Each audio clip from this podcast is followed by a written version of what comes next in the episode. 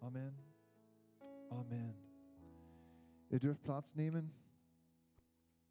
Halleluja.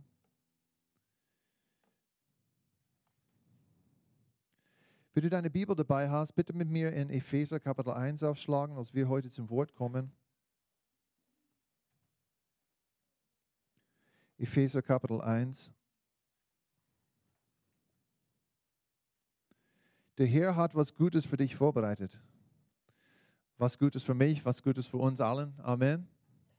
Halleluja. Halleluja. Lass uns einfach einen Moment sein, einfach um still zu sein und einfach auf seine Stimme zu hören.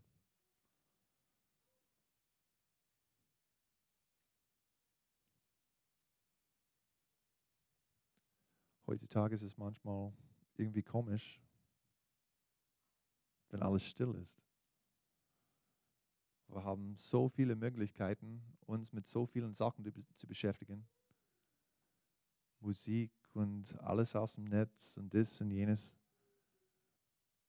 Und wir müssen manchmal wirklich zur Ruhe kommen, um seine Stimme zu hören. Amen. Also, dass du nicht nur meine Stimme hörst, sondern seine Stimme. Halleluja, er kann direkt zu dir sprechen. Und ich glaube unter der Botschaft, dass er direkt zu dir spricht. Also ich habe mich natürlich auf die Predigt vorbereitet und ich bin bereit, was zu sagen. Aber das Wichtige ist nicht, was aus meinem Mund kommt, aber was der Heilige Geist zu deinem Herzen spricht, während ich rede. Amen. Halleluja. Hier in Epheser Kapitel 1 steht was ganz Cooles. Es steht, gepriesen sei der Gott und Vater unseres Herrn Jesus Christus, der uns gesegnet hat mit jedem geistlichen Segen in den himmlischen Regionen in Christus. Und es steht da, Vers 3 ist es, es steht, er hat uns schon gesegnet mit jedem geistlichen Segen.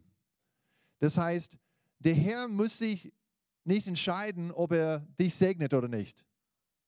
Wenn du betest, das ist nicht, dass, dass der Herr in dem Moment dann spontan überlegen muss, hm, meine ich es gut mit dir? Will ich dich segnen überhaupt? Nein. Hier steht, er hat uns in Christus schon jeden geistlichen Segen gegeben.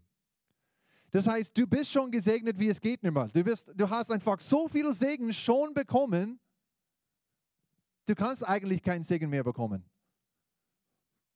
Aber dann sagst du, ja, aber so schaut es bei mir nicht aus. Ich fühle mich nicht gesegnet. Ja, das ist dann die nächste Sache. Zu Weihnachten bereiten die Eltern immer die Geschenke vor und die werden immer so um den Weihnachtsbaum rumgestellt. Und dann, was passiert? Die Kinder lassen die Geschenke stehen bis Ostern. Oder? Nein, nie. Tür wird aufgemacht, die Kinder laufen rein und die packen sofort alles aus. Oder? Und es muss ein Auspacken geben, damit man diese Segen genießen kann. Und so ist es auch bei uns. Der Herr hat schon eine Unmenge Geschenke für dich vorbereitet. Überfluss an Segen. Alles, was du in deinem ganzen Leben je genießen könntest, gebrauchen könntest, steht schon bereit. Steht schon zur Verfügung. Halleluja. Ob du das alles genießt, ist komplett eine andere Frage. Aber interessant ist, was er hier in dieser Schriftstelle gesagt hat. Der uns gesegnet hat mit jedem geistlichen Segen. Mit jedem geistlichen Segen. Mit jedem geistlichen Segen. Also, es hat was mit Geist zu tun. Ich habe das äh, genossen, dass wir gerade gesungen haben, das Verborgene soll für mich sichtbar sein. Und um das geht's. Amen. Weil die Segen Gottes sind nicht natürliche Segen, die sind nicht seelische Segen, die sind geistliche Segen. Gott ist Geist, Gott hat die Welt erschaffen. Das heißt, es kann aus dem Geistlichen was Natürliches werden. Amen. Gott hat gesprochen, bumm, ist entstanden. Und so funktioniert das. Es kommt immer aus dem Geistlichen und entsteht dann im Natürlichen. Aber es liegt dann bei uns noch was zu machen. Weil wir müssen dann diese Segen geistlich empfangen. Das heißt, wenn ich mich darum kümmere, ein geistliches Leben zu führen, werde ich keine von diesen Segen je erfahren. Außer jemand anders geistlich lebt und Segen für mich holt und mir weitergibt. Also es geht darum, ein geistliches Leben zu führen. Was heißt es überhaupt? Was ist ein geistliches Leben? Wenn wir von was Geistliches sprechen, Geist ist einfach, was Gott ist und auch wer wir sind. Amen. Äh, schlagen wir mir mal im 1. Korinther 2 auf. Ich darf heute meine, die Lieblingsschriftsteller meiner Frau lesen. Ist cool, mal in einer Predigt zu erwähnen. Im 1. Korinther 2. Und hier schreibt Paulus, äh, wir fangen an, in Vers, äh, Vers 6 zu lesen. Wir reden allerdings Weisheit unter den Gereiften, aber nicht die Weisheit dieser Weltzeit, auch nicht der Herrscher dieser Weltzeit, äh, die vergehen, sondern wir reden Gottes Weisheit im Geheimnis, die verborgene, die Gott vor den Weltzeiten äh, zu unserer Herrlichkeit vorherbestimmt hat, die keiner der Herrscher dieser Weltzeit erkannt hat, denn wenn sie sie erkannt hätten, so hätten sie den Herrn der Herrlichkeit nicht gekreuzigt, sondern, wie geschrieben steht, was kein Auge gesehen und kein Ohr gehört und keinem Menschen ins Herz gekommen ist, was Gott denen bereitet hat, die ihn lieben. Uns aber hat es Gott geoffenbart durch seinen Geist. Und es steht da, was kein Auge gesehen hat, kein Ohr gehört hat. Das heißt, du kannst die, die Dinge Gottes mit deinem Körper nicht wahrnehmen. Und die Herrscher der Weltzeit damals, die waren einfach ganz natürliche Menschen. Deswegen haben sie Jesus gekreuzigt, weil sie nicht wahrgenommen haben, wer Jesus war. Und deswegen haben sie komplett verpasst, was sie von ihm, was sie hätten empfangen können. Gell? Das Problem ist, diese Gefahr bleibt immer noch für uns offen.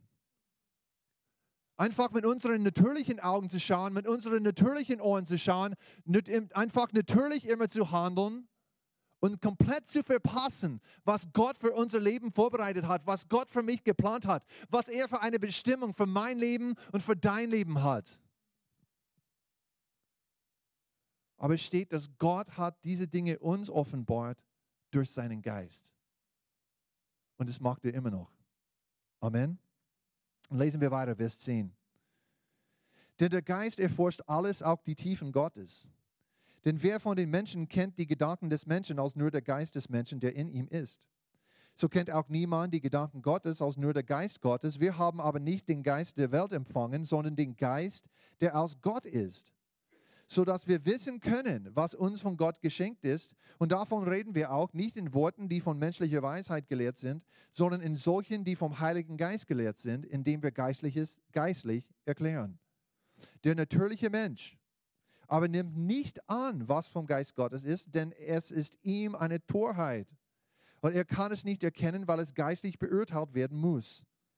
Der geistliche Mensch dagegen beurteilt zwar alles, er selbst jedoch wird von niemand beurteilt, denn wer hat den Sinn des Herrn erkannt, dass er ihn belehre? Wir aber haben den Sinn des Christus. Geistliches wird geistlich wahrgenommen und empfangen, beurteilt, wie da steht. Amen. Wieso? Weil geistlich funktioniert einfach mit geistlich. Weißt du, wenn du Elektrogeräte hast, gießt du kein, kein Diesel äh, rein und versuchst es mit Diesel zu betreiben. Okay, ich hole mein Handy raus, mein Handy ist leer, aber ich hole ein bisschen Diesel von der Pumpe und ich spritze, ah, hier ist ein Loch, ich spritze das da rein, was passiert? Mein Handy wird dann kaputt, geht nimmer. Warum? Weil mein Handy ist ein Elektrogerät. Es braucht keinen Treibstoff. In dem Sinne. Und so ist es. Wir sind geistlich. Wir sind geistliche Wesen. Und wir funktionieren nicht bloß auf der seelischen Ebene. Wir, wir, funktionieren nicht bloß auf der natürlichen Ebene. Und die Dinge Gottes sind geistlich wahrzunehmen und zu empfangen. Das heißt, wenn du Gottes Plan für dein Leben erleben und erfahren und leben möchtest, musst du ein geistliches Leben führen. In Johannes 4, Vers 24 steht, Gott ist Geist. Und die sie anbeten, müssen ihn in Geist und in der Wahrheit anbeten. Warum? Weil Gott pingelig ist? Nein, weil es einfach so funktioniert. Was heißt es, was geistlich zu machen? Du als Mensch, du hast drei Teile. Und das haben wir in dieser Gemeinde 1000, 2000, 6000, 7000 Mal gehört. Aber das lesen wir nochmal. 1. Thessaloniker 5, 23. Er selbst aber, der Gott des Friedens, heilige euch völlig und vollständig möge euer Geist und Seele und Leib untadelig bewahrt werden bei der Ankunft unseres Herrn Jesus Christus. Also mit deinem Leib gehst du mit diesem natürlichen Welt um. Mit deiner Seele, mit deinen Emotionen reagierst mit emotionellen Sachen. Mit deinem Intellekt verstehst du Sachen und du kannst rechnen. Aber wie gehst du mit Gott um? Wie empfängt man von Gott? Aus seinem Herzen, mit seinem Geist. Amen. Das ist einfach so geregelt. Und ich habe gedacht, als wir hier im Lobpreis gestanden sind, manche Leute meinen, dass sie in die Gegenwart Gottes kommen, wenn sie einfach mehr Mühe machen. Ich singe lauter und ich klatsche lauter und dann komme ich in die Gegenwart Gottes. So funktioniert es nicht. Das beeindruckt Gott nicht, wie laut du singst, wie laut du klatscht, wie hoch du springst. Gott ist kein Körper, Gott ist kein Leib, Gott ist kein natürlicher Gott, er ist ein geistlicher Gott. Das heißt, unsere Anbetung muss aus unserem Herzen rausfließen. Natürlich sollen wir klatschen und singen und nicht nur dastehen und meinen, dass wir tolle Anbetungszeit haben. Ich bete an. Nein, das machst du nicht, du stehst still. Kannst du auf Gott fokussieren im Herzen, wenn du still stehst? Schon. Aber unser Körper ist ein Instrument und wir drücken unser Lobpreis aus mit unserem Körper, aber es entsteht nicht aus unserem Fleisch. Macht das Sinn? Das kommt aus dem Kern des Menschen, das heißt, es kommt aus deinem Herzen. Und es heißt auch nicht, dass dein, deine Anbetung emotionell ist, so in erster Linie. Es kommt nicht darauf an, wie viel du weinst oder wie happy du bist oder wie, wie traurig du bist oder, oder keine Ahnung, wie du dich emotionell ausdrückst. Das bestimmt auch nicht, wie du Gott anbetest. Wird Gott deine Emotionen berühren? Schon. Aber es stimmt, es kommt, es fließt aus deinem Herzen heraus. Und es ist so, wenn man denkt, so wenn man einen Hund hat zum Beispiel, warum predige ich immer über Hunde und Katzen? Wenn du einen Hund hast, ist es immer schon, wenn du, wenn du einen Hund hast und du kannst dann mit ihm gehen und du hast einen Hund im Haus und, und es ist schön, solange der Hund nicht der Meister ist. Aber sobald der Hund meint, dass er regieren darf, hast du ein großes Problem. Und es ist genauso wie unser Leben in Christus ist. Unser Körper ist nicht schlecht an sich. Die Natur der Sünde wohnt aber in deinem Körper und wenn du deinen Körper regieren lässt, dann wirst du große Probleme haben. So wirst du deine Bestimmung verpassen. So wirst du alles einfach vermasseln, was Gott für dich vorbereitet hat. Also ist es gut, einen Körper zu haben, aber es ist nicht gut, deinen Körper herrschen zu lassen. Es ist nicht gut, ein natürliches Leben zu führen. Und deswegen sagen wir, wir führen ein geistliches Leben. Was heißt es? Das heißt, ja, ich habe einen Körper, ich habe eine Seele, ich wohne in, in, in diesem Leib, aber ich führe ein Leben von meinem Geist heraus. Ich lebe von meinem Herzen. Ich lebe aus der Beziehung zu Jesus. Ich lebe nicht aus meinen Gefühlen. Ich lebe nicht aus meinen Emotionen. Ich lebe nicht aus meinem Intellekt. Ich lebe nicht aus, aus meinem Hören oder Sehen oder was auch immer. Ich lebe in erster Linie aus meinem Herzen. Das heißt, der Geist führt. Amen. Der Hund ist dabei. Weißt du, der Leib ist dabei aber der Geist führt. So, so schaut ein geistliches Leben aus. Paulus hat es folgendes gesagt im 1. Korinther 9, äh, Vers 25. Er sagte, jeder aber, der kämpft, ist enthaltsam in allem, jene freilich, damit sie einen vergänglichen äh, Siegen, äh, Siegeskranz empfangen, wir aber einen unvergänglichen. Ich laufe nun so nicht wie äh, ins Ungewisse, ich kämpfe so nicht wie einer, der in die Luft schlägt, sondern ich zerschlage meinen Leib und knechte ihn, damit ich nicht, nachdem ich anderen gepredigt, selbst verwerflich, verwerflich werde. Und wir sehen, der Paulus hat geschaut, dass er sein Fleisch niedertut. Und das ist, was wir als Christen auch machen müssen, um diese Segen Gottes zu empfangen. Weißt du, es gibt schon diesen Haufen Segen, aber du musst schauen, wie du lebst, sonst empfängst du nichts. Und dann lebst du wie der Welt und du meinst, ja, ich habe eigentlich mein Leben Jesus gegeben und in der Bibel steht, dass ich gesegnet bin, aber ich habe eigentlich so gut wie gar keine von diesen Segen erfahren. Ich, ich, wo sind die überhaupt? Ist die Frage, okay? Lebst du von deinem Fleisch aus? Machst du, was sich einfach gut fühlt? Oder lebst du für Jesus? Lebst du aus der Beziehung zu Jesus? Führst du ein geistliches Leben?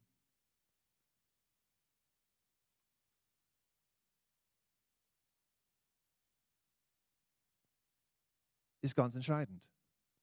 Ganz entscheidend.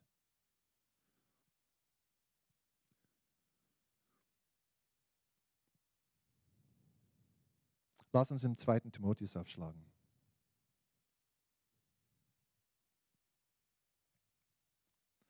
Das ist eine ganz interessante Schriftstelle. Und es geht genau um dieses Thema. Weil Paulus schreibt an Timotheus und er sagt ihm, welche Zeiten kommen. Und die sind eigentlich die Zeiten, in denen wir leben. 2 Timotheus 3,1. Das aber sollst du wissen, dass in den letzten Tagen schlimme Zeiten eintreten werden, denn die Menschen werden sich selbst lieben, geldgierig sein, prahlerisch, überheblich, lästerer, den Eltern ungehorsam, undankbar, unheilig, lieblos, unversöhnlich, verleumderisch, unbeherrscht, gewalttätig, dem guten Feind, Verräter, leichtsinnig, aufgeblasen. Und der letzte Satz, sie lieben das Vergnügen mehr als Gott. Und das ist einfach der Punkt der Punkte. Was heißt es? Wie schaut es aus, ein geistliches Leben zu führen? Wir haben gesehen, wenn wir kein geistliches Leben führen, wenn wir ein natürliches Leben führen, wir leben für Vergnügen. Wir leben für Genuss. Wir leben für gute Gefühle. Wir leben für den leichten Weg. Was uns leicht fällt, was easy ist, wo es uns gut geht, das wählen wir jedes Mal aber das ist nur ein natürliches Leben. Und wenn du dieses Leben führst, wirst du vielleicht zufällig manchmal auch das machen, was, was Gott für dich hat.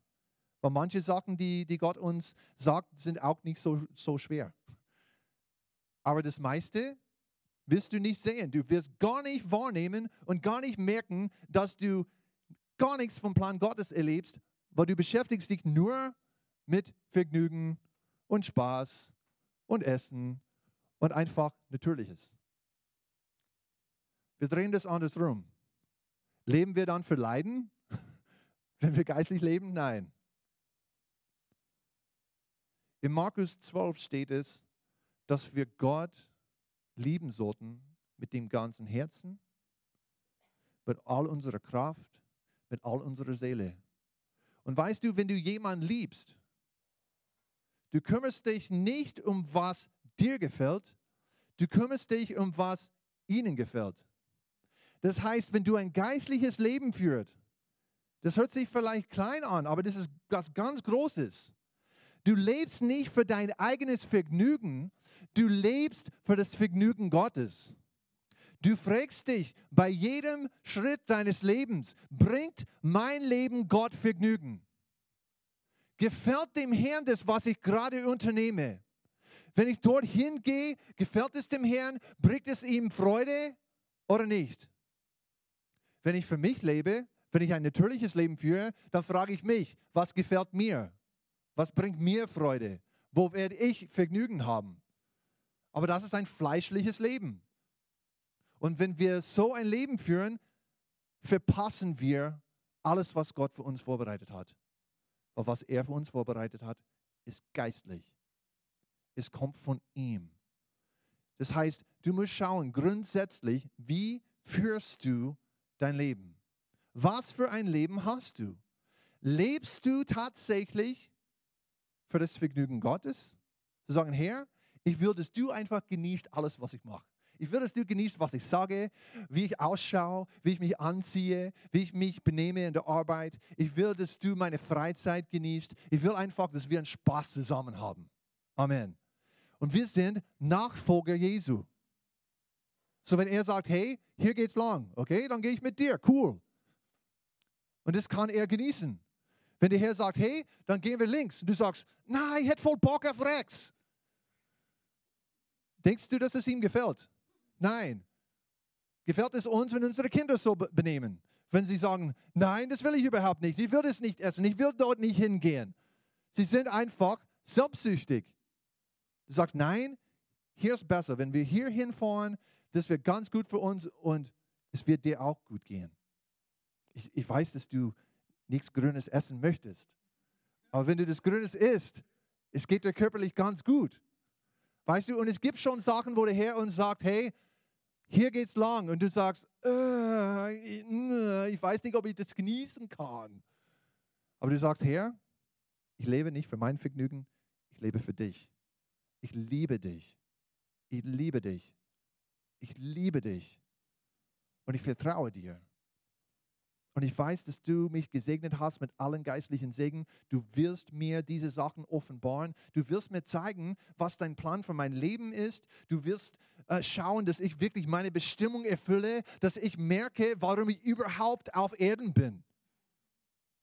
Weißt du, keiner will durch das Leben gehen ohne Sinn. Ja, irgendwie bin ich da, irgendwie gehe ich auf Oktoberfest und ja, das war lustig. Und dann gehe ich wieder arbeiten und dann, ja, kommt Weihnachten, cool. Ja, und dann Silvester, dann Ostern. Ja, dann machen wir Sommer, Freizeit, wir können in den Urlaub fahren. Und dann geht es wieder los mit Oktoberfest. Und weißt du, wir gehen einfach die Jahreszeiten durch, aber wir haben eigentlich keine Ahnung, warum wir auf Erden sind. Es gibt kein Mensch, kein Mensch, der so leben möchte. Vielleicht sagen sie, ja, aber mein Leben ist nur Spaß, ist entspannt. Aber in ihrem Herzen, jeder sehnt sich danach, den Sinn des Lebens zu kennen. Und das ist es eigentlich, ein geistliches Leben zu führen. Das heißt, wir, wir, wir drehen das Zug einfach um, dass der Körper nicht mehr führen kann. Du hast Körper, Seele, Geist. Und wenn du ein natürliches, fleischliches Leben führst, der Körper geht voran und er zieht einfach die anderen beiden mit. Und du musst aber entscheiden, nein, ich drehe das um und ich lebe vom Herzen, Herzen aus. Und meine Seele und Körper, sie folgen mir. Amen. Nur so, nur so können wir Gottes Plan erkennen. Und nur dann sind wir Gottes Geist gegenüber offen, sind wir sensibel, seine Stimme zu hören. Und sie merken, ah so, das sollte ich machen. Das sollte ich machen. Hier sollte ich hingehen. Das ist dein Plan für mein Leben. Und dann wenn du in seinem Plan unterwegs bist, erlebst du Segen nach Segen nach Segen. Herausforderung, aber dann Segen. Und herausgefordert und gedehnt und du wächst und du wirst stärker und dann Segen. Und es geht weiter. Amen. Weil Gott meinte doch gut mit dir. Und dann schauen wir in Hebräer Kapitel 11, Oder schauen wir in Römer Kapitel 12, das wäre besser. Wie gesagt, du hast diese drei Teile. Und in Galater steht, dass dein Fleisch und dein Geist, die kämpfen. Die kämpfen, die, die kämpfen ständig. Der, Dein Fleisch will immer das Falsche und dein Geist will immer das Richtige. Das heißt, im Herzen, du willst immer das Richtige tun, du willst Gott kennen, du willst ihm gefallen, du willst deine Bestimmung erfüllen, du willst Menschen dienen, du willst einfach mehr und mehr und mehr von Gott erleben. Das willst du. Aber dein Fleisch und die Natur der Sünde in deinem Fleisch will nur selbstsüchtig leben, alles nehmen, was ich nehmen kann, nichts geben, alles für mich, mich, mich. Alles für mich, so viel essen, bis es geht nicht mehr und dann vielleicht übergeben und dann noch mehr essen und noch mehr trinken und noch mehr Geld verdienen und wenn nötig auch klauen und wenn nötig auch Sachen von Leuten stehlen. Das ist dein Fleisch. Ständig. So ist mein Fleisch auch. So, du hast dann diese zwei Kräfte. Du hast auf der einen Seite Fleisch. Du hast auf der anderen Seite Geist.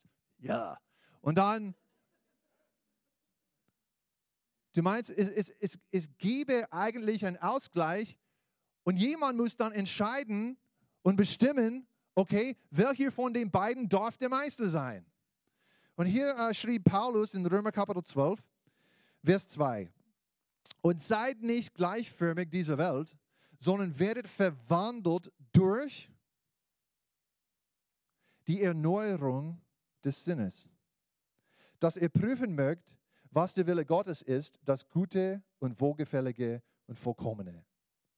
Also, wie werden wir verwandelt? Wie werden wir nicht wie die Welt leben, sondern wie Christus? Durch die Erneuerung unseres Sinnes. Das heißt, derjenige, der zwischen Geist und, und Leib steht und ständig hin und her gezogen ist, der muss erneuert werden durch das Wort Gottes, damit du anfängst zu denken, wie Gott denkt. Weil wenn du denkst, wie Gott denkst, dann entscheidest du jedes Mal natürlich für den Geist. Und dann führt er jedes Mal und der Leib hat keine Chance mehr, außer einfach mitzukommen, brav zu sein und Maul zu halten. Das Problem ist, in Jesaja 55 steht, dass Gottes Gedanken höher sind als unsere Gedanken, seine Wege höher sind als unsere Wege. Das heißt, wenn wir uns nicht kümmern um die Erneuerung unseres Sinnes und wir unsere Gedanken nicht ändern und wir lernen nicht, was Gottes Wort sagt über unser Leben, dann werden wir nicht wie Gott denken, sondern wie die Welt. Und dann werden wir uns für das Gleiche entscheiden wie die Welt. Der Fleisch wird leiten und dann weißt du, diese Höhe, wunderbare Sachen, die Gott für dich vorbereitet hat, ganz bestimmt extra für dich, wirst du nie erleben. Und das ist eigentlich das Schlimmste. Menschen kommen eines nach dem anderen in die Hölle. In jeder Sekunde. Wenn du es ausrechnest, wie viele Leute Tag für Tag sterben und wie viele Jesus kennen und wie viele nicht. Jedes Mal, wenn eine Sekunde vergeht kommt jemand in die Hölle. Sie strömen einfach dorthin. Und sie brauchen es, dass jemand ihnen von Christus erzählt. Aber sie brauchen es dann natürlich, dass jemand Christus überhaupt kennt. Und sie brauchen, dass wir strahlen, dass wir ein geistliches Leben führen. Aber weißt du, was passiert ist, wenn du Zeit mit dem Herrn verbringst? Du packst diese Geschenke ständig aus. Du verbringst Zeit mit ihm in der Früh oder am Abend oder am Nachmittag oder im Auto, je nachdem, wo auch immer du Zeit mit dem Herrn verbringen kannst. Du liest im Wort und du machst Lobpreis und du betest. Und wenn du Zeit mit Jesus verbringst, du bist ständig an Geschenke auspacken, auspacken, auspacken, weil er schenkt dir Weisheit, er schenkt dir Mut, er schenkt dir Freude, er schenkt dir Trost, er schenkt dir ständig Sachen. Und dann weißt du, dann hast du einen Anhänger voller Geschenke. Und dann du, du kommst jemandem entgegen und, und der Tom sagt, ja, das ist mir passiert. Und weißt du, ich habe in meinem Anhänger einen Haufen Trost und dann gebe ich ihm Trost weiter. Und dann erfährt er was von Jesus, weil ich das schon ausgepackt habe und empfangen habe. Und das ist eigentlich unsere Rolle auf Erden. Nicht nur, dass wir gesegnet sind und dass wir einen vollen Anhänger haben und wir fahren rum und sagen, hey, schau mal, wie viel Segen ich habe. du bist nicht so gesegnet, wie ich bin. Ich bin viel geistlicher, als du bist. Nein, überhaupt nicht. Wir packen die Segen Gottes aus und wir fahren, Mensch, Gott ist der Hammer. Der ist so krass, so gut, so wunderbar. Mensch, warum habe ich so wenig Zeit mit ihm in der Vergangenheit verbracht? Ich bin sowas von dumm. Gott, du bist gut. Ich liebe dich und wir verbringen mehr Zeit mit ihm und wir packen diese Sachen aus, packen, auspacken, so schnell wie es geht. Weißt du, weil du kommst nie zu Ende von diesem Berg von Segen. Wir packen es aus, packen es aus, packen es aus und dann treffen wir jemanden, sie brauchen was, was wir im Anhänger haben. Und manchmal, ich frage mich, ja, Herr, warum, warum habe ich das gelesen? Und dann zwei Tage später bin ich mit jemandem im Gespräch und sie erwähnen, was sie gerade zwei Tage vorher vom Herrn gehört haben und ich kann das dann weitergeben. Hey, das stimmt, ich habe das gerade vor zwei Tagen gelesen, das steht so und so und blablabla. Bla Und dann kann ich ihnen helfen, weil ich habe das selber ausgepackt. Aber, das nochmal umflippen, wenn du ein anderes Leben führst, wenn du eine andere Art Leben führst und du lebst einfach für dein Vergnügen, einfach für das, was sich gut fühlt oder wo du heute Lust hast, dann tendierst du immer vom Herrn weg und dann packst du immer weniger aus und je weniger du vom Herrn erlebst, desto weniger Lust hast du mehr zu erleben, weil du hast so wenig erlebt. Und dann gehst du weiter und du bist mit jemandem in Gesprächen, sie haben ein Problem, du hast keine Antwort und dann du, du fragst dich, ja, wieso ist Gott so fies, dass er keine Antwort für diesen Mensch hat? Er hat schon die Antwort. Aber keiner war dabei zu schauen, dass sie Zeit mit ihm verbringen, ein geistliches Leben führen, damit sie genau das haben für die Menschen. Und es ist ziemlich simpel. Ich meine, es ist einfach, wir leben ein geistliches Leben. Wir setzen Gott wirklich auf der ersten Stelle. Wir sagen, Herr, ich lebe, um dir zu gefallen. Ich lebe um dein Vergnügen, nicht um mein Vergnügen. Mein Vergnügen kommt schon. Aber ich lebe einfach zu schauen, dass der Herr, mein lieber Herr, dass er lächelt. Amen. Und du weißt, wenn du einen guten Papa kennst, was freut ein Papa? wenn es seinen Kindern gut geht. Und das ist einfach die Beziehung, die wir zu Gott haben. Wir schauen, hey Papa, ich will dir gefallen. Ich will, dass du mein, mein 2 Plus siehst und Stern, das meine Lehrerin draufgeschrieben hat und dass das dir gefällt, weil ich habe mich Mühe gemacht. Weißt du, ich bin nicht so gut in Mathe, normalerweise schreibe ich Vierer, aber dieses Mal habe ich mich bemüht und ich habe Zweier. Und der Papa sagt, hey cool, gehen wir Eis essen. Und das ist einfach, was mit dem Herrn passiert. Wir können Gottes Liebe nicht verdienen, das meine ich nicht. Du kannst nicht genügend Leistung hervorbringen. Das funktioniert gar nicht. Aber wenn du einfach aus Glauben, wenn du dem Herrn gehorchst, das ist, was ihm gefällt. Und dann sagt er, hey, wir sind schon unterwegs, geh mal Eis essen. Und er schenkt dir und er schenkt dir was und er schenkt dir was und er schenkt dir was, weil er gut ist. Amen. Halleluja. Ich möchte noch ein paar Schriftstellen lesen, bevor wir zu Ende kommen, und zwar in Hebräer Kapitel 5.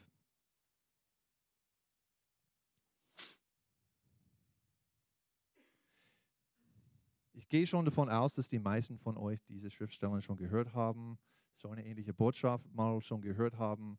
Aber weißt du, wir sind alle menschlich und was wir lernen, ist nie permanent. Vielleicht ist es nur, weil ich 40 bin, aber ich vergesse schon immer wieder Sachen. Und wir brauchen es, einfach erinnert zu werden, was stimmt. Amen. Ermutigt zu werden, das Richtige zu machen. Und in Hebräer Kapitel 5 steht was ganz Interessantes, äh, Vers 11. Darüber haben wir viel zu sagen und es lässt sich schwer darlegen, weil ihr im Hören träge geworden seid. Denn, ihr während, äh, denn während ihr der Zeit nach Lehrer sein solltet, habt ihr wieder nötig, dass man euch lehre, was die Anfangsgründe der Aussprüche Gottes sind. Und ihr seid solche geworden, die Milch nötig haben und nicht feste Speise. Denn jeder, der noch Milch genießt, ist richtiger Rede unkündig, denn er ist ein Unmündiger. Die feste Speise ist aber für Erwachsene, die infolge der Gewöhnung geübte Sinne haben, zur Unterscheidung des Guten wie auch des Bösen. In Vers 12 steht, denn während ihr der Zeit nach Lehrer sein solltet. Das ist ein ganz wichtiger Punkt für uns zu merken als Christen. Du wirst nicht geistlich wachsen, einfach weil Zeit vergeht. Zeitvergehen und geistliches Wachstum haben gar nichts miteinander zu tun. Weil, habt, ihr, habt ihr das gelesen, was da steht? Am Ende von dem, vom Vers 11, weil ihr im Hören träge geworden seid. Sie sind träge geworden. Sie waren nicht einmal. Das heißt, sie waren mal reifer. Und sie sind jetzt nicht so reif wie früher. Die sind rückwärts gegangen durch die Zeit. Das ist aber schlimm. Ich freue mich, dass dieser Brief nicht an mir geschrieben wurde. Sean, es tut mir leid, dass du so unreif geworden bist. Oh nein! Warum? Weil es steht dann am Ende von Vers 14, die infolge der Gewöhnung geübte Sinne haben. Wie werden deine geistlichen Sinne scharf? Durch Übung. Durch das, dass du sie trainierst. Das heißt, du wirst nicht geistlicher, einfach weil du auf dem Stuhl sitzt im Gottesdienst, weil du immer wieder zum Gottesdienst kommst und weil du älter wirst und wir feiern dann deinen Geburtstag und dann wirst du reifer. Und wir feiern deinen nächsten Geburtstag, dann bist du reifer geworden. Nein, du könntest sogar unreifer werden, wenn du nicht Gas gibst.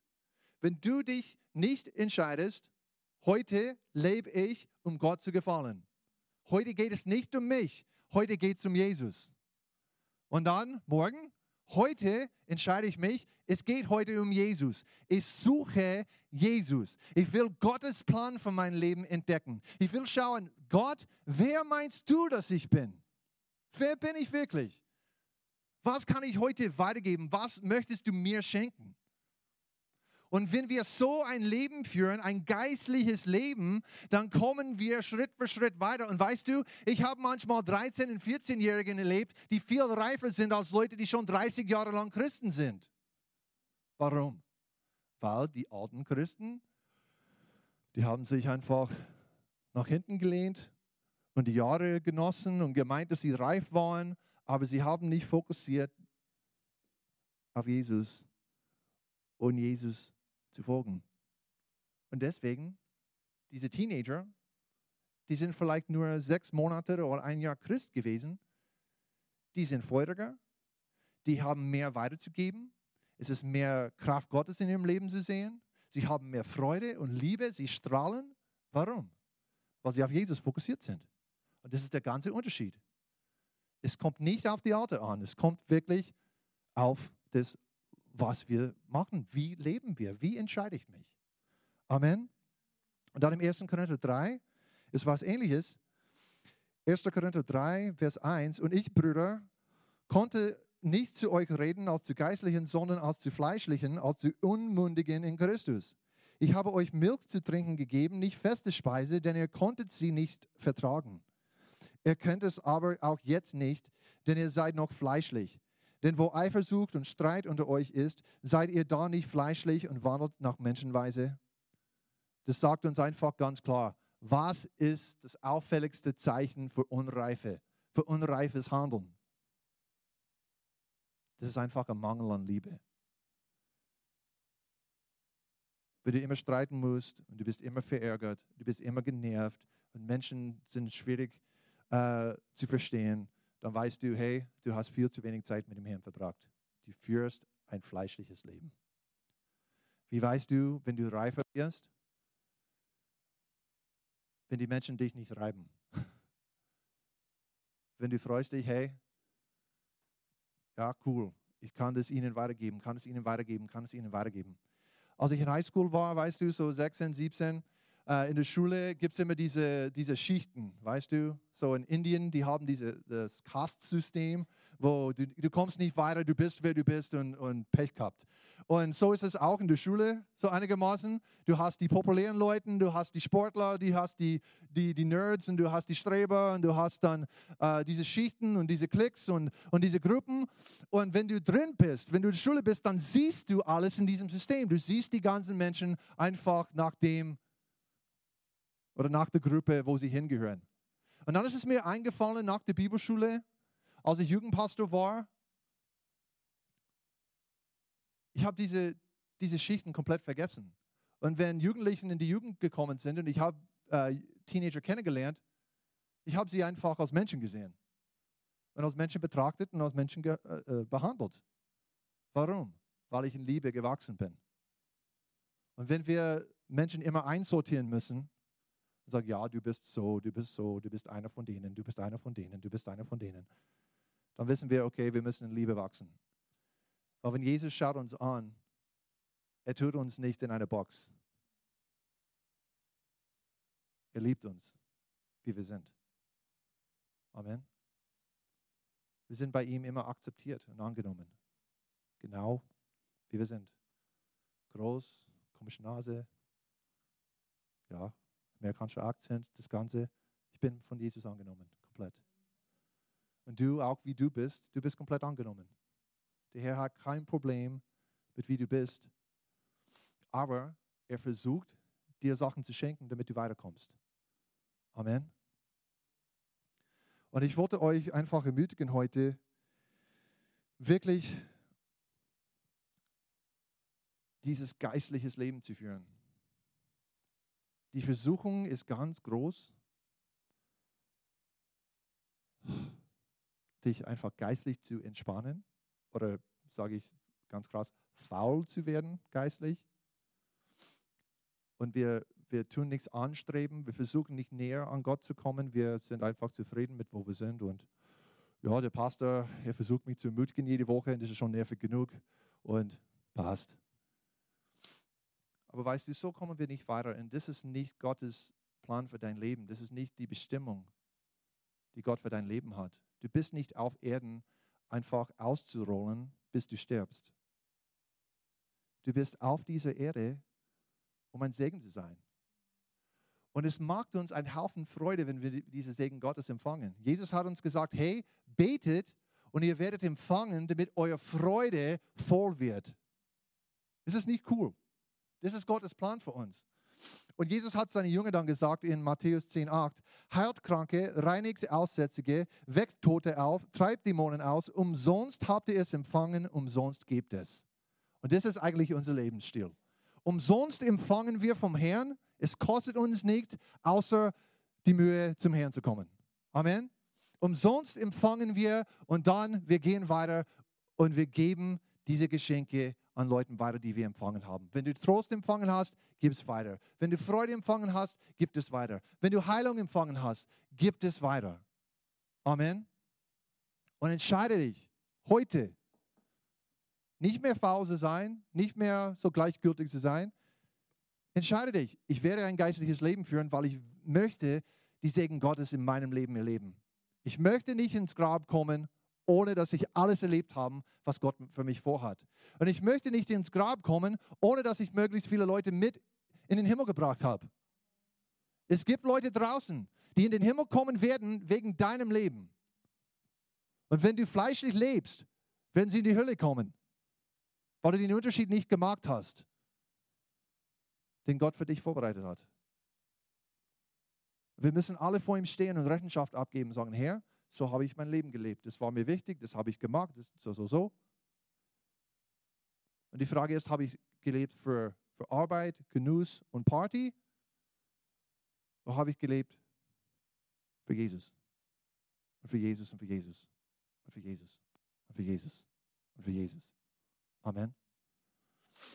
Halleluja. Lass uns beten.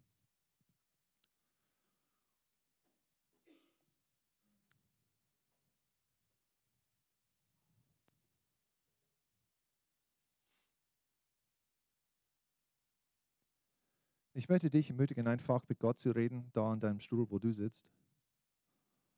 Und einfach mit ihm zu reden über das, was du heute gehört hast, was der Heilige Geist dir gesagt hat über die Bereiche in deinem Leben, wo du meinst, dass du das richtig gemacht hast oder auch nicht. Vielleicht hast du nachgelassen in deiner Leidenschaft, Jesus zu folgen.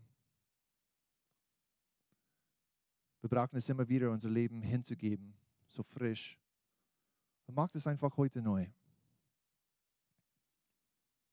Herr, wir danken dir, dass du uns diese Gelegenheit gegeben hast, dass du uns ermutigt hast, ein geistliches Leben zu führen weil du so viel vorbereitet hast für uns. Du willst es nicht, dass wir was versäumen, dass wir es verpassen, was du schon bereitgestellt hast, was schon zur Verfügung steht. Vater, du liebst uns zu sehr. Deswegen hast du versucht, unsere Aufmerksamkeit zu kriegen, damit wir ein geistliches Leben führen. Und Vater, wir entscheiden uns frisch heute, einfach für dich und für dein Vergnügen zu leben und unser Leben nicht zu verschwenden.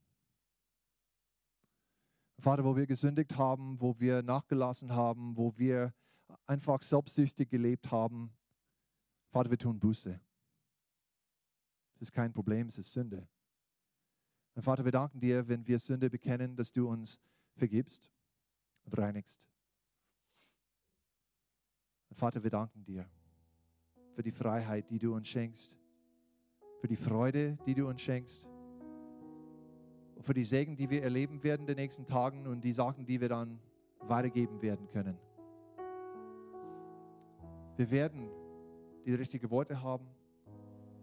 Wir werden die Gnade haben. Wir werden die Heilung haben, die Menschen brauchen. Vater, wir sind deine Hände, wir sind deine Füße. Wir sind deine Augen, deine Arme. Vater, wir entscheiden uns jetzt von dir zu empfangen und zu geben.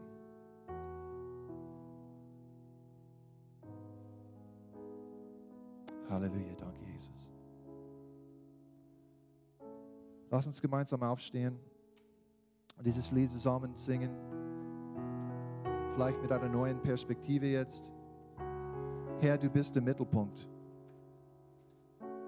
In allem, was ich tue, in alles, was ich bin, du bist der Mittelpunkt, Herr. Und ich diene dir.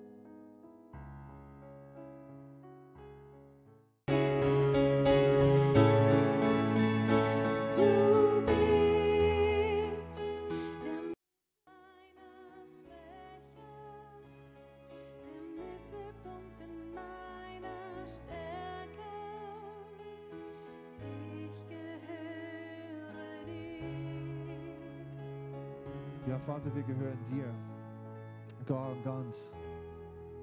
Jesus ist zum Kreuz gegangen und hat uns erkauft. Jesus, du bist unser Herr, du, du bist unser Erlöser. Du bist unser Gott, unser Held, unser Freund. Jesus, wir heben dich. Wir heben dich. Halleluja. Wir geben dir unser Leben.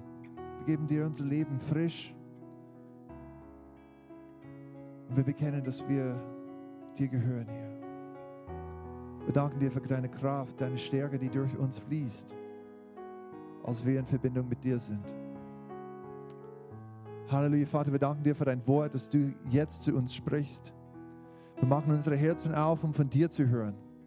Nicht von einem Menschen zu hören, sondern von dir. Wir wollen deine Stimme hören, Herr. Wir wissen, du hast was für uns, für jeden Einzelnen vorbereitet. Und Vater, wir wollen deine Stimme hören. Ich gehöre dir. Ja, Vater, wir gehören dir. Gar und ganz. Jesus ist zum Kreuz gegangen und hat uns erkauft. Jesus, du bist unser Herr, du, du bist unser Erlöser. Du bist unser Gott, unser Held, unser Freund. Jesus, wir heben dich. Wir heben dich. Halleluja. Wir geben dir unser Leben. Wir geben dir unser Leben frisch. Und wir bekennen, dass wir dir gehören, Herr. Wir danken dir für deine Kraft, deine Stärke, die durch uns fließt, als wir in Verbindung mit dir sind.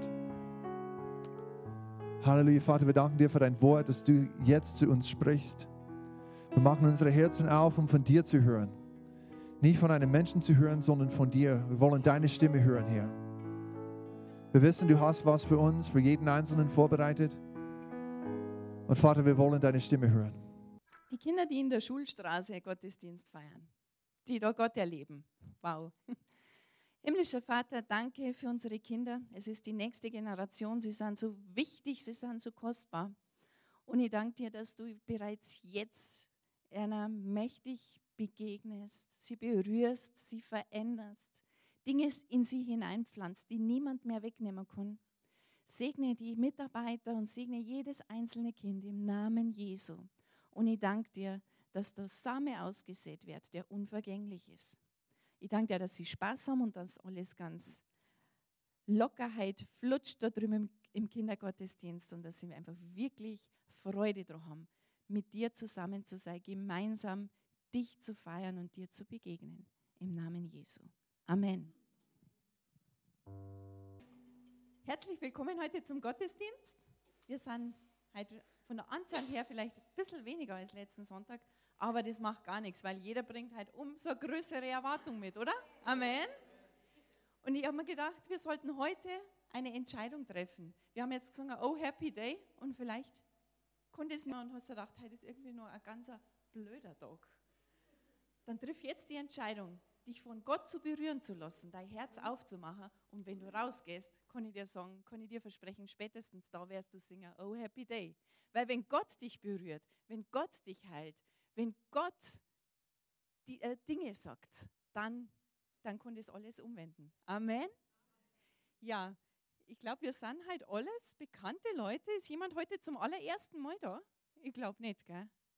Toll, dann können wir halt, können, wir halt so richtig Gas geben. Halleluja. Ihr dürft euch gerne setzen. Ein paar Ansagen habe ich. Ja, nächsten Sonntag. Wer kann mir helfen, was nächsten Sonntag ist? Nächsten Sonntag ist Super Sunday. Yeah. Christliche Freikirche, eine Kirche für die gesamte Region an unterschiedlichen Standorten. Und nächste Woche treffen wir uns alle zusammen. Die Mülldorfer kommen und wir feiern zusammen Gottesdienst in Trostberg. Das wird super, super. Super Sunday einfach. Am Vormittag gibt es Kindersegnung. Wir haben schon drei Kinder, die sich angemeldet haben zur Kindersegnung. Da freuen wir uns schon sehr. Nach dem Gottesdienst wird dann nach Chiemberg gefahren. Zu den Lockfischs. Können wir da bitte die nächste äh, Folie haben? Und zwar Holzhauser Feld wie 13 ist da die Adresse. Aber das werden wir nächsten Sonntag auch nochmal ansagen. Und dann wird eben äh, nach, nach Chiemberg gefahren und dort ist dann die Möglichkeit zum Grillen. Jetzt zum Grillen möchte ich sagen, bitte jeder sollte seine Sachen mitbringen, seine Würstel, sein, sein Steak, seine Tofu-Pflanzerl, was immer du gerne auf dem Grill haben möchtest. Nimm das bitte mit. Und wenn jeder vielleicht ein bisschen einen Salat mitnimmt, dann kann man da so ein Salatbuffet machen, wo sich jeder einfach was nehmen kann. Und dann ist es ohne großen Aufwand schnell erledigt. Genau, und nach dem Grillen gibt es dann die Wassertaufe. Da haben wir vier Anmeldungen, also vier Leute, die sich jetzt so in der vergangenen Zeit entschieden haben, mit Jesus Christus zu leben und das nochmal wirklich besiegeln wollen und, und der natürlichen Welt und der geistlichen Welt bezeugen wollen, dass sie zu Jesus Christus gehören. Anschließend dann nochmal Kaffee und Kuchen. Also es gibt sehr viel geistliches Programm und es gibt aber sehr viel Gutes für unseren Bauch. Wie das heute so sein muss, wenn man feiert. Gell? Ja, dann habe ich noch, was die Gemeindefreizeit, die rückt auch immer näher. Und alle, die sich da angemeldet haben, die sollten eigentlich vergangene Woche von mir E-Mail gekriegt haben. Also diesen Sonntag und nächsten Sonntag bitte noch die Restzahlung im Bücherstübal abgeben und ansonsten sind eigentlich alle Infos in, dem, in der E-Mail gestanden. Wenn noch was unklar ist, bitte einfach melden. Ich hoffe, dass ich dann alle Unklarheiten beseitigen kann. Afrika-Reise. Auch das kommt immer näher. Pastor Robert hat ja die Visa beantragt und so weiter, dass, dass er nach Kenia, Nigeria und nach Ghana fahren kann, um dort zu lehren, um dort über Gemeindegründung zu lehren und es hat sich seit dem vergangenen Sonntag wieder ein bisschen was da. Ihr seht schon, die rote Säule ist schon etwas größer gewachsen.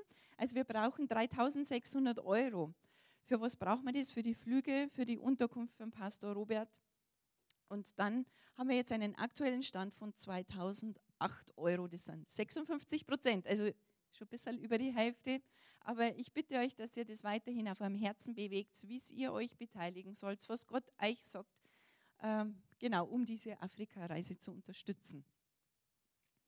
Ja, warum sind wir heute ein bisschen weniger? Heute findet das zweite Bewo statt, das Begegnungswochenende mit Gott, Begegnung mit Gott. Und ja, ich habe dieses Wochenende jetzt früh an die Teilnehmer dort denken müssen, dürfen, für sie gebetet. Die haben sicher eine lebensverändernde Zeit dort. Also wundert es euch nicht, warum halt ein bisschen mehr Stühle frei sind. Die sind in Waldkraiburg und haben da wirklich eine Begegnung mit Gott. Ganz, ganz toll. Und wir haben ja jetzt dieses zweite Wochenende, wie ich schon gesagt habe, und wir wollen diese beiden Wochenenden nochmal abschließend feiern. Also für alle BEWO-Teilnehmer ist es am kommenden Donnerstag um 19 Uhr hier herinnen eine BEWO-Abschlussfeier. Gut, das waren jetzt mal die Infos zu den ganzen Terminen, die ich zum Sagen habe. Dann möchte ich euch noch mal hinweisen auf unseren Bücherverkauf.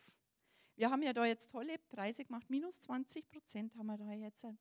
Und yeah, also auch wenn der Geldbeutel ein bisschen kleiner ist, nicht so dick gefüllt ist, dann ist vielleicht trotzdem möglich, dass du dir da was, ein tolles Buch mit nimmst, das dein Glauben aufbaut, das dich stärkt in deinem Leben mit Gott. Ich habe heute ein Buch rausgesucht, über das ich kurz was sagen möchte. Das hat Markus Rex geschrieben. Wer ist Markus Rex? Das ist ein Pastor aus Frankfurt an der Oder. Und der hat auch die Rema Bibelschule gemacht und ist auch Dozent in der Rema Bibelschule. Vielleicht hat der eine oder andere den schon mal als Dozent gehabt. Und er hat ein Buch geschrieben zu dem Thema Bedrängt, aber nicht, nicht erdrückt. Die Leidensfrage aus Sicht der Erlösung. Also ein ganz tolles Thema, weil wenn wir mit Leuten über Gott reden, dann kommt da so oft so anklagende Aussage, ja, warum lässt Gott Leid zu? Was ist mit Krankheit? Was ist mit diesem und jenem? Naturkatastrophen und so weiter. Und der Markus, der hat das so ganz gründlich aus dem Wort Gottes behandelt, dieses Thema. Also es ist sehr gut für dich, dass du Antworten hast oder auch zum Weitergeben. Kann ich also nur empfehlen. Und wir sind ja jetzt so mittendrin, wir haben ja in diesem Jahr gestartet, Zeit mit Gott zu haben, mehr von Gott zu wollen, seine Herrlichkeit erleben zu wollen. Und da möchte ich wirklich zwei ganz, ganz tolle Bücher ans Herz legen, die habe ich gelesen, da bin ich absolut begeistert davon. Und ich habe es letzten Sonntag schon mal gesagt, das Cover schaut irgendwie ein bisschen komisch aus, erinnert ein bisschen an Zeugen Jehovas, aber lass dich da nicht irritieren. Ein neues Leben, das ist von Matthias Jordan. Er ist ein Pastor aus Kassel er fährt jedes Jahr auch nach Wels in die Gemeinde von den Lamberts und heute da so eine einwöchige Konferenz ab, so eine Glaubenskonferenz. Wer ihn schon mal gehört hat, äh, ist es wirklich der Hammer, wie gesalbt er lehrt und wie er wirklich ähm, den Gläubigen hilft, Dinge zu erkennen, äh, was dieses neue Leben in Christus beinhaltet, wer wir sind in Christus, was uns gehört in Christus. Ganz modern, ganz ganz frisch aufbereitet, dieses Thema. Und dann gibt es da noch so ein Folgebuch, Herrlichkeit Gottes Dimension, wie wir wirklich in Gottes Herrlichkeit leben können. Die ganze Erde ist erfüllt von der Herrlichkeit Gottes. Aber ob wir darin leben, das ist die andere Sache. Und das ist ein gutes Buch, das einen da anleitet, mehr von Gott zu erwarten und mehr in das hineinzukommen, was Gott für jeden hat. Also kann ich euch einfach nur ans Herz legen, schnappt es euch, so viele haben wir nicht mehr da. So, das waren jetzt die Ansagen und jetzt darf ich ja gleich weitermachen mit dem Opfer.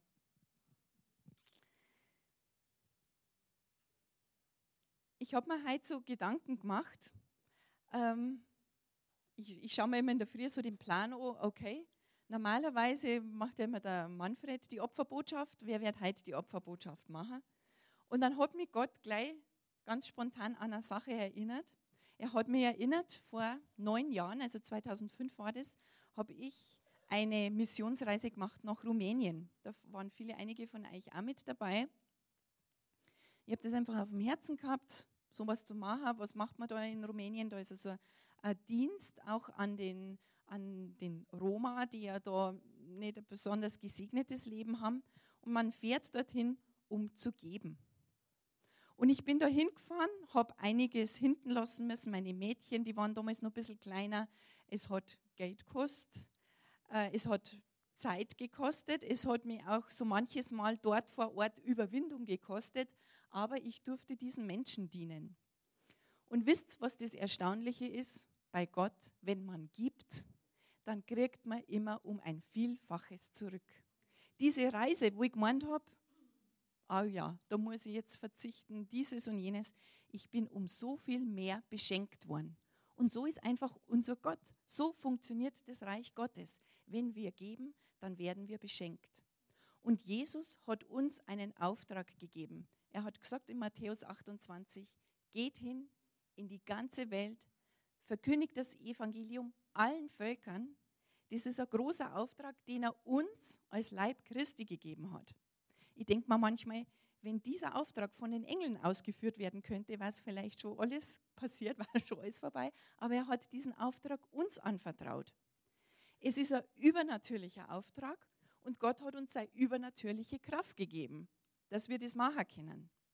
Aber es ist ein Auftrag, der da in dieser natürlichen Welt ausgeführt werden muss. Und in dieser natürlichen Welt braucht man Geld.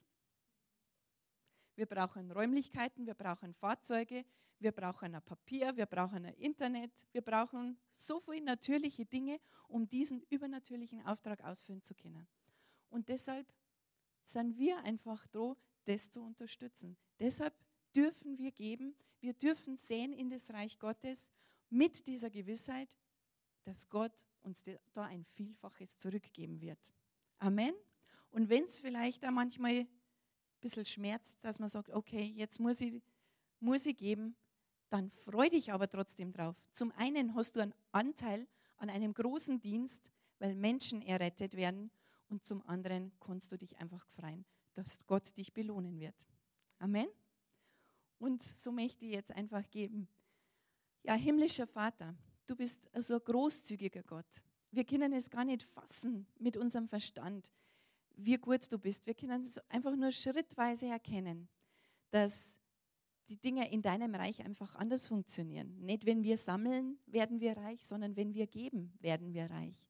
Und so danken wir dir, dass du jedem Einzelnen Samen gegeben hast, den er säen kann in dein Reich.